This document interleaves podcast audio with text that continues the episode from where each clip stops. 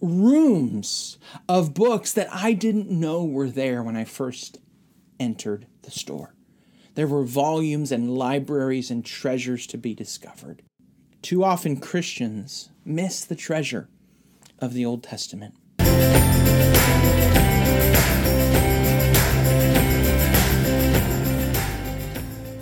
Hey, Cross United, I'm so glad you've joined us for this online message. I want to invite you to turn or tap in your Bible or your app to John 12, 37 through 43, which will be our sermon text for this morning. While you're going there, I want to remind you that you can go to crossunited.org and you can click online check in. That'll take you to our digital connection card. We would love to get to know you a little bit better. We'd love to know how we could be praying for you and invite you into the ways you can connect with our church. On that same page at crossunited.org, on the top right hand side of the menu, there's a tab to click Give. If you consider Cross United Church your church home, or you just consider yourself a generous person, we invite you to give and give generously to and through your local church. Also, want to let you know that we are going to, Lord willing, be changing our service time. We are going to be moving to 10:30 a.m in the weeks ahead. We don't have the specific date announced yet, but I just want to put that on your radar screen that we will be moving our regular service time to 10:30 a.m. still uh, here on the campus of Trinity Church in the main sanctuary, so be on the lookout for that. We're going to be talking this morning about how to read the Old Testament. How to read the Old Testament.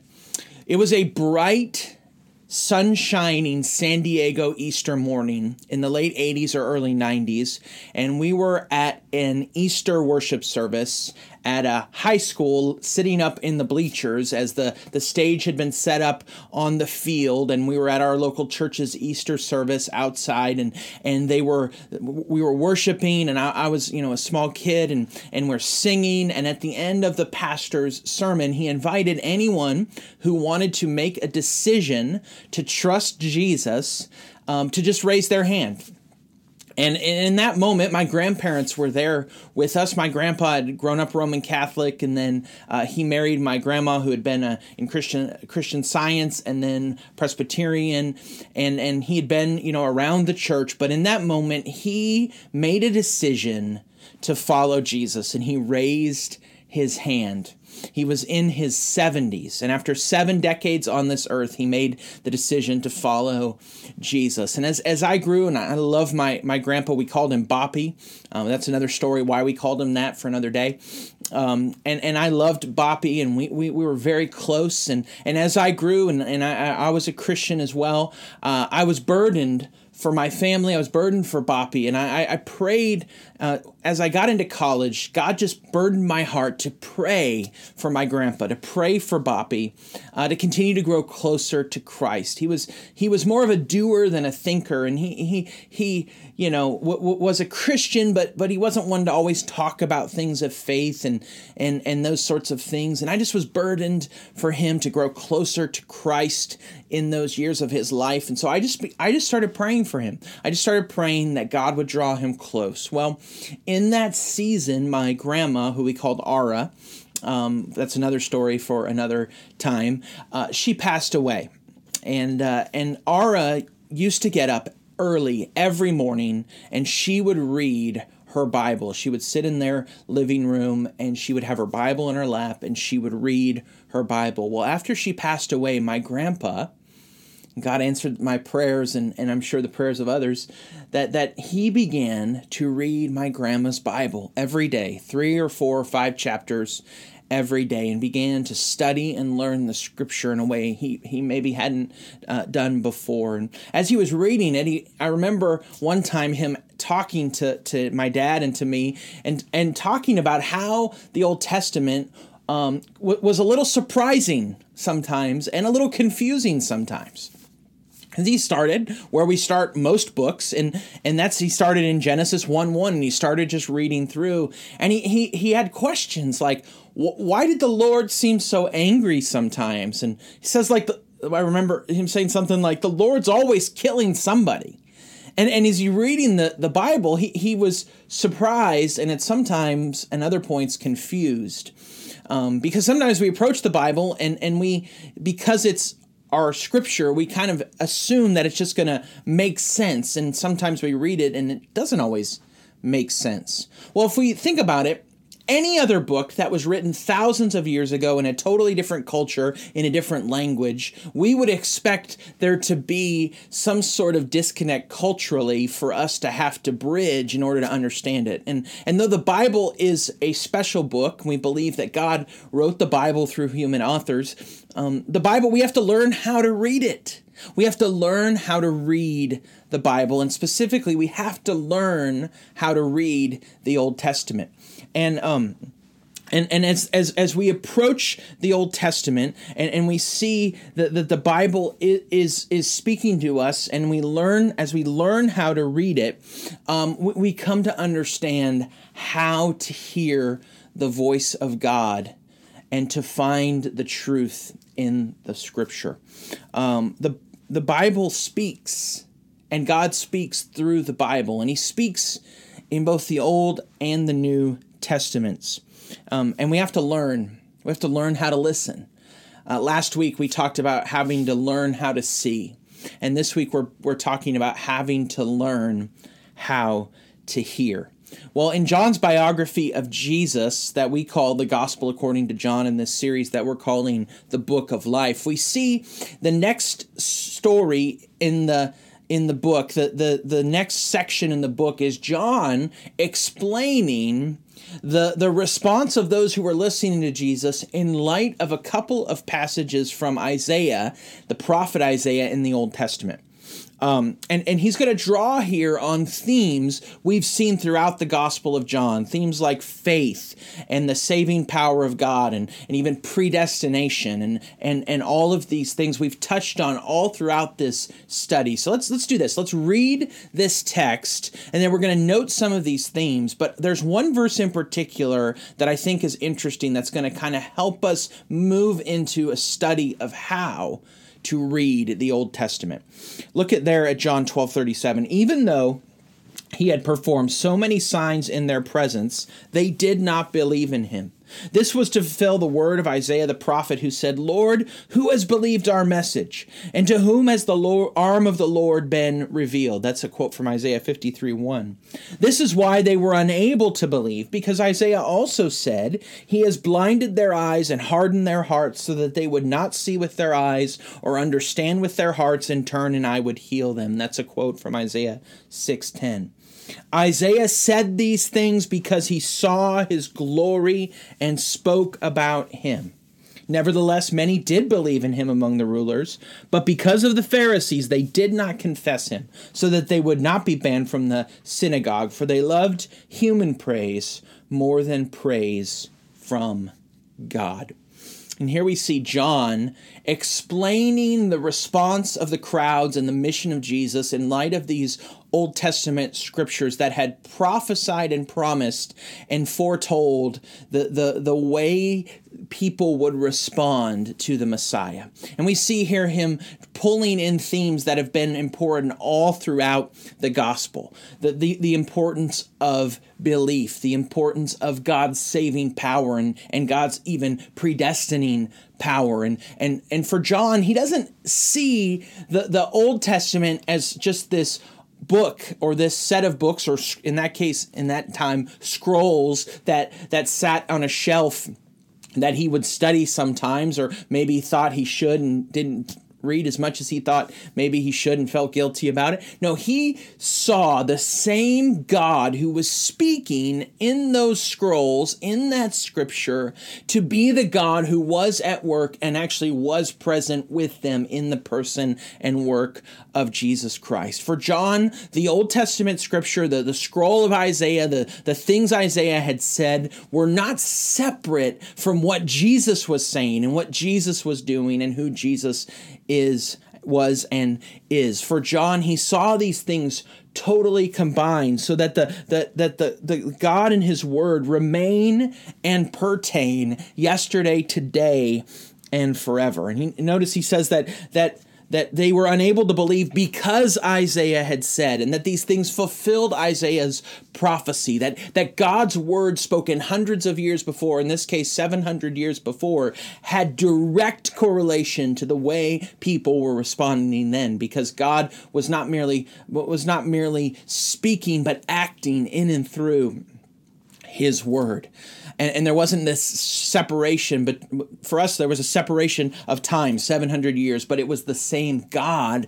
who was at work and who was speaking in and through those texts. And we see here the sovereignty of god at the end of this passage where it says the people love the praise and the glory of men more than the glory of god. And we see here that god's providential sovereign power and salvation doesn't compete with our own agency or our responsibility because God works in and through what we love. And so so he changes our hearts and changes what we love. And if we don't turn toward God, it's only because we are following what we love. Our loves are distorted and perverted and corrupted, and therefore we are responsible for our decisions, even though God is sovereign in our salvation. Now, all these things we've talked about at different points throughout this study. So I want to just look at one verse and zoom in on one verse that I think kind of captures the way that John understands the relationship of Isaiah and the Old Testament to the work of Jesus and John's own gospel in the New Testament. It says, Isaiah said these things because he saw his glory and spoke about him. Now, John adds this comment after his quotation of Isaiah 6:10, which follows the famous scene in Isaiah 6 where Isaiah sees the glory of God. So let's look at the, the context for this quote that John gives and why he could say that Isaiah saw the glory of Christ and spoke about him. Isaiah 6, 1 through 3. In that year, King Uzziah died, and I saw the Lord seated on a high and lofty throne, and the hem of his robe filled the temple. Seraphim were standing above him. They each had six wings, and with two they covered their faces, and with two they covered their feet, and with two they flew. And one called to another, Holy, holy, holy is the Lord of armies. The earth fill, his glory fills the whole earth. Now, theologians, Christian theologians for centuries, thousands of years, have noted how the confession of the angels of holy, holy, holy three times uh, alludes to and implies and hints at the three persons of the Trinity.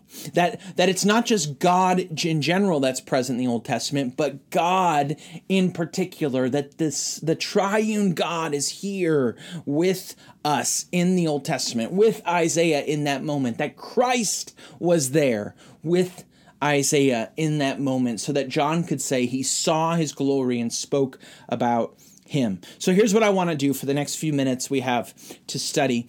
I want to look at four principles to remember when you read the Old Testament, followed by four practices for how to read the Old Testament. So, first, we're going to talk about four principles to remember when you read the Old Testament. And here's the first one The Old Testament is about Yahweh. The Old Testament is about Yahweh. It, the Old Testament is God's word and God's work in the world. Um, and, and it's not just any generic God that's that's that's the, the subject and the main character here. In the first chapter of Genesis, we see in the beginning, God created the heavens and the earth, and it talks about all these things that God has done. And the, and the, and the word there in the original Hebrew for God is the word Elohim. And, and Elohim is more like a title than a name. Sort of like if you said, the president did this, or uh, someone who has a title. But then when we get to John, excuse me, Genesis chapter 2 verse 4 we see that this god has a name. Look there genesis 2 4 these are the records of the heaven and the earth concerning their creation. At that time the lord god made the earth and the heavens. When you see that word lord in the old testament in all caps all small capital letters that tells you that it is the hebrew name yahweh that God is not just God, but He is Yahweh. He is the Lord.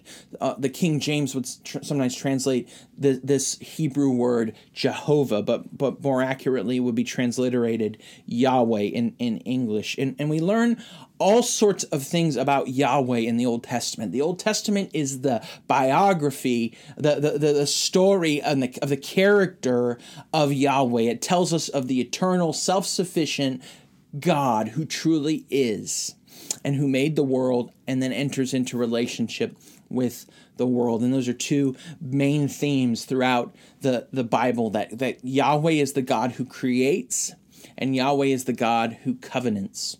And I know our ladies' Bible study are doing the, the Jen Wilkin uh, study in Genesis, the first 11 chapters, God of creation, the second half, chapters 12 through uh, 50, which will be starting in the spring or in the new year, God of covenant, that God is the God who creates and God is the God who covenants. And two of the most important passages that explain Yahweh's character to us are in Exodus. And we're just going to look at them briefly.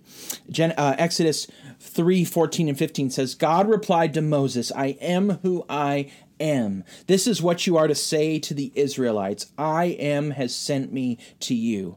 God also said to Moses, Say to the Israelites, The Lord, Yahweh, the God of your ancestors, the God of Abraham, the God of Isaac, and the God of Jacob, has sent me to you. This is my name forever. This is how I am to be remembered in every generation. So here we see here that God is self-sufficient, that he as as the theologian John Webster said has life in himself and of himself, that he doesn't need anything. He is self-perpetuating, self-sufficient life in himself. He is eternal, unchanging, and unchangeable. He is God, Yahweh, the Lord. Then in Genesis 34, 5 through 7, we see Yahweh reveal himself again to Moses.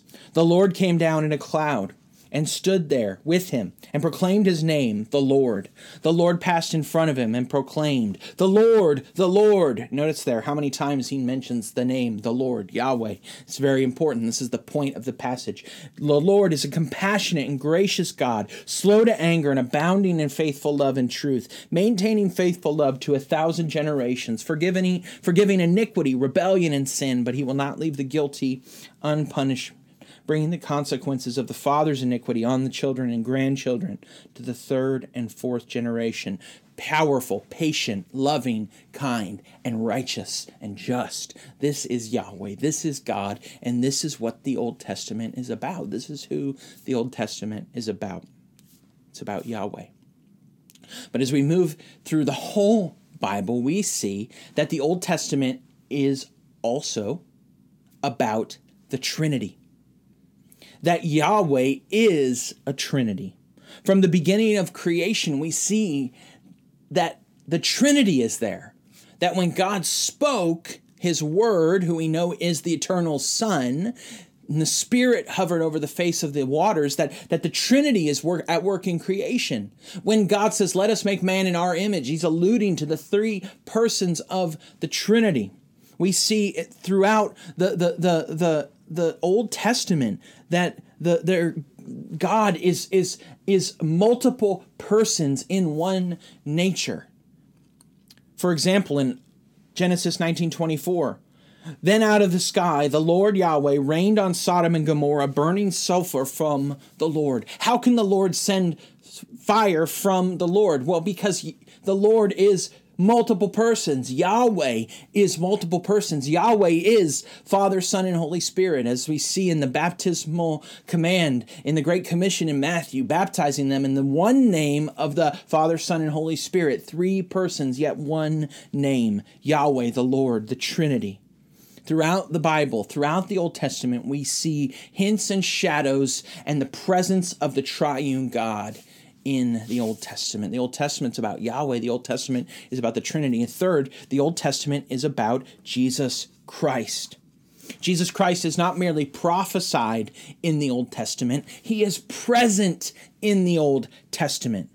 Some theologians call the pre incarnation, the pre Christmas appearances of Christ Christophanies, Christ's appearances before he was that baby in a manger. Often this happens when we see the character of the angel of the Lord.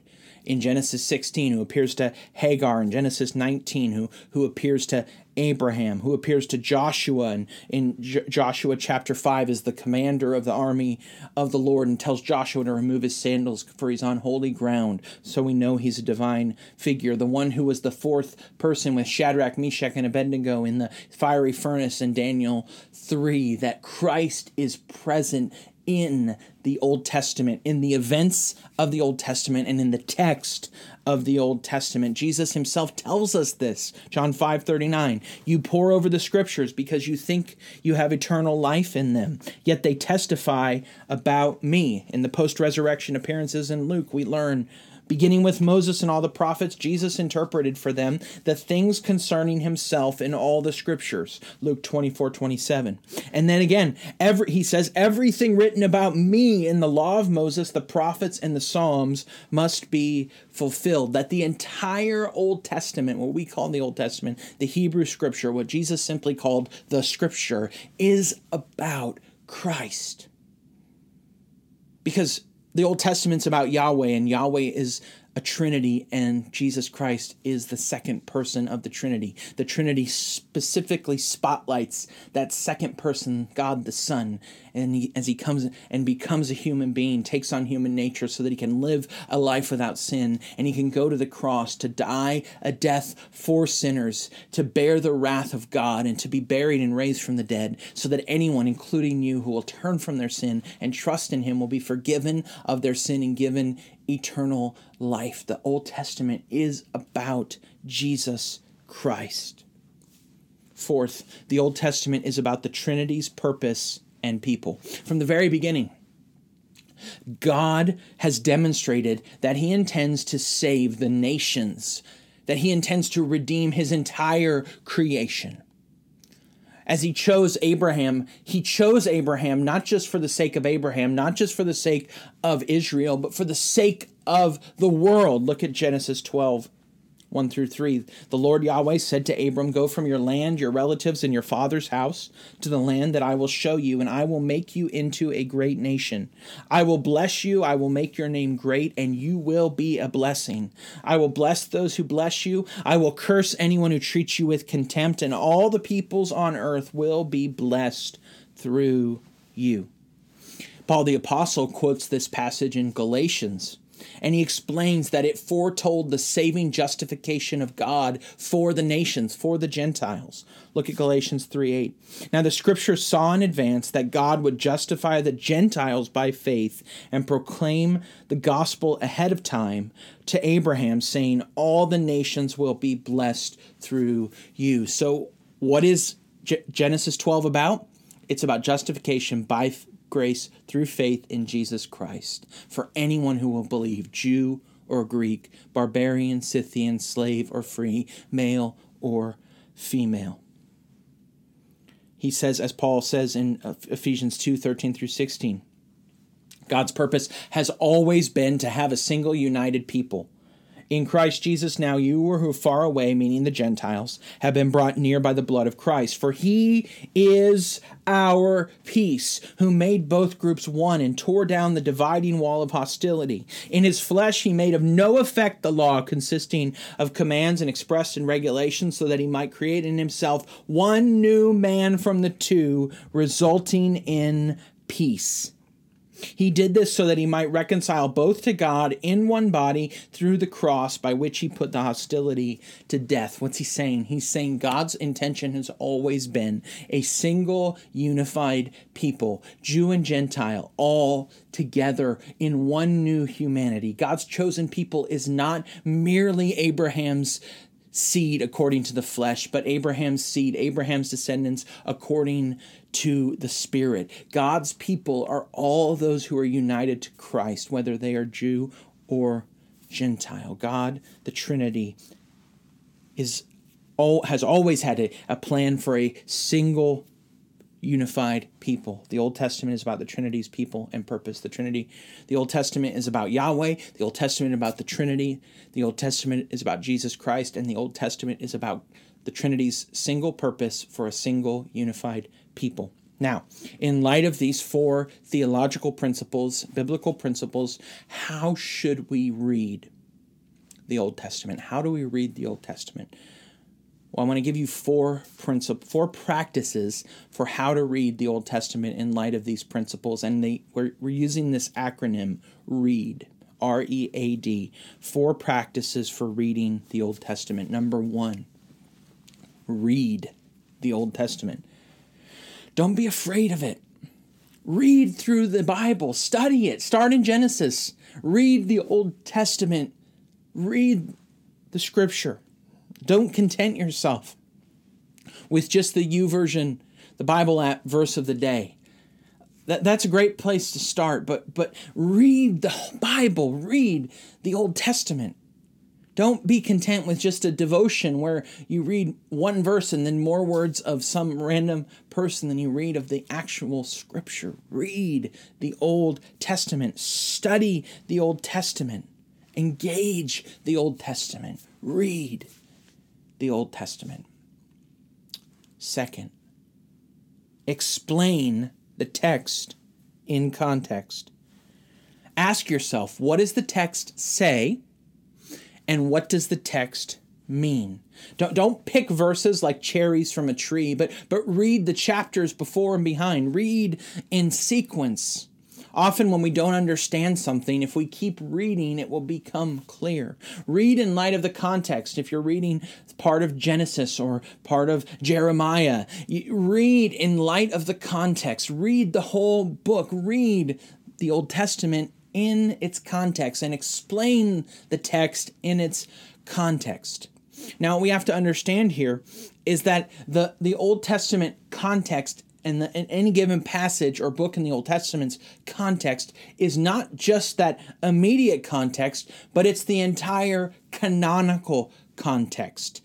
The word canon speaks of the rule or the measure of the entire scripture. So when we when we say that we mean you have to read from Genesis to Revelation and take them all into account when reading any passage.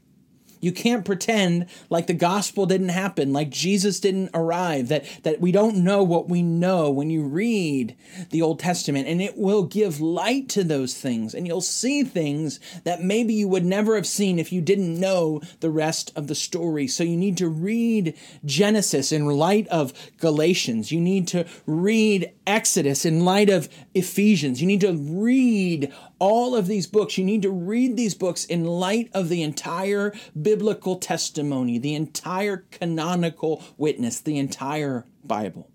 Explain the text in context. Third, apply the rule of faith. Now, this is the one that might be new to you. Uh, but, but for thousands of years, from the earliest times of the church, after the scripture was written, after John finished writing his gospel in Revelation in 80, 85, 90, 95, almost immediately after that, Christians began to realize they needed some sort of standard for how to interpret the Bible so people didn't just make up stuff based on how they felt about any given verse at any given moment. And and and the way they began to do this was something through something called the rule of faith. And the rule of faith was simply a standard summary of what the Bible was about based on a Trinitarian structure. So, for example, less than 100 years after the close of the, the biblical canon, after the, the apostles had died, a church pastor and theologian named Irenaeus said this The church, those through, dispersed throughout the whole world, even to the ends of the earth, has received from the apostles and their disciples this faith. So notice there, he's not saying we're imposing some sort of standard on the Bible, but we're withdrawing the standard from the Bible he says, We have received this, this faith from the apostles and their disciples in God, the Father Almighty, maker of heaven and earth and the sea, and all things that are in them, and in one Christ Jesus, the Son of God, who became incarnate for our salvation, and in the Holy Spirit, who proclaimed through the prophets the dispensations of God. this, this framework was used for years and as those years kind of stacked up on top of each other into decades and those decades stacked on top of each other into centuries this framework god the father god the son and god the spirit became the trinitarian structure for the creeds and the statements of faith in the church like the apostles creed and then the nicene creed where we learn what the bible teaches. So this is just a standard summary a ruler if you will that helps us remember remember because of our sinful nature, our our poor memory, our our tendency to want to find in the scripture what we want to find. Hey, this is what this thing is actually about. This is not a standard being imposed on Scripture, but a standard withdrawn from Scripture. So when you're reading the Old Testament, follow the rule. Read in light of this rule of faith God the Father, God the Son, and God the Holy Spirit. Recognize that because Jesus has come, that some things are fulfilled and don't apply now in the same way that they did then. Recognize that because Jesus has come, that, that some things some things do apply to you, but they apply to you in a way that is different than the way they applied to Israel. The theological principle remains, but the actual uh, cultural practice has been fulfilled in Christ. But that doesn't mean that you don't apply the Old Testament to yourself. You do. You just do it in light of the whole Bible and you apply the rule of faith. Some have said that the Old Testament has no relevance to Christians. It's only relevant for Israel, but it doesn't seem like the New Testament treats the Old the, the, the Old Testament that way. It seems like the, the apostles thought that the Old Testament was life and breath and bread for them. Look at uh, here at, at Romans 15 4. Whatever was written in the past was written for our instruction so that we may have hope through endurance and through the encouragement from the scriptures. Follow the rule of faith, and you will be well on your way to understanding the Old Testament more clearly.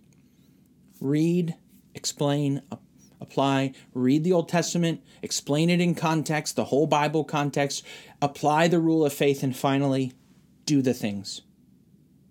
Do the things. After you've read it and understood it, obey what God has called you to do. Repent of your sin and trust in Christ. Find Christ there. Find rest for your soul. Come to me, he said, all who are weary and heavy laden, and I, and I will give you rest. This is what God wants to give you through the Old Testament. He, want, he doesn't want to confuse you. He wants to surprise you with his goodness and his grace and his love and his power and his mercy and his justice and his, cre- his, his creation and his covenant. He wants you to see him and know him and love him and trust him and follow him wherever he leads. You know, I love books and I love bookstores and I really love used bookstores. And uh, last year we were on a family vacation and we were driving up to Lake Tahoe and we stopped in a, in a little town called Placerville, about an hour uh, south of Uh, outside of Lake Tahoe, a little bit further down the mountain, and we stopped in downtown Placerville. And there, there's a little row of shops and different things, and there was this little used bookstore that looked, you know, small, like one little stall, you know, uh, one one section of a of a of a storefront. And we went in, and and you know, I'm looking through the the, the shelves and looking at books, and and you know, it's just this little cute little bookstore, and it's okay. Just you know, there's not a lot here, but but you know, a few, couple aisles, and I'm looking, and then I get toward the back and I realize at the back left corner of, of this this main area, the entrance area, there's this doorway. There's no door on it, but it's just an opening the size of a door. And w- w- what they had done is they had actually rented multiple spaces in this strip mall area, this downtown building, so that there was rooms of books that I didn't know were there when I first entered the store. There were volumes and libraries and treasures to be discovered.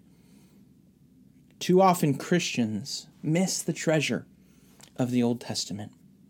There are whole rooms of books waiting to be read. There is a God waiting to speak to you, Christ ready to meet you in Genesis, Exodus, Leviticus, Numbers, Deuteronomy, Joshua, Judges, and Ruth, and on down the line. Step through the doorway and He's there. And He wants to speak to you.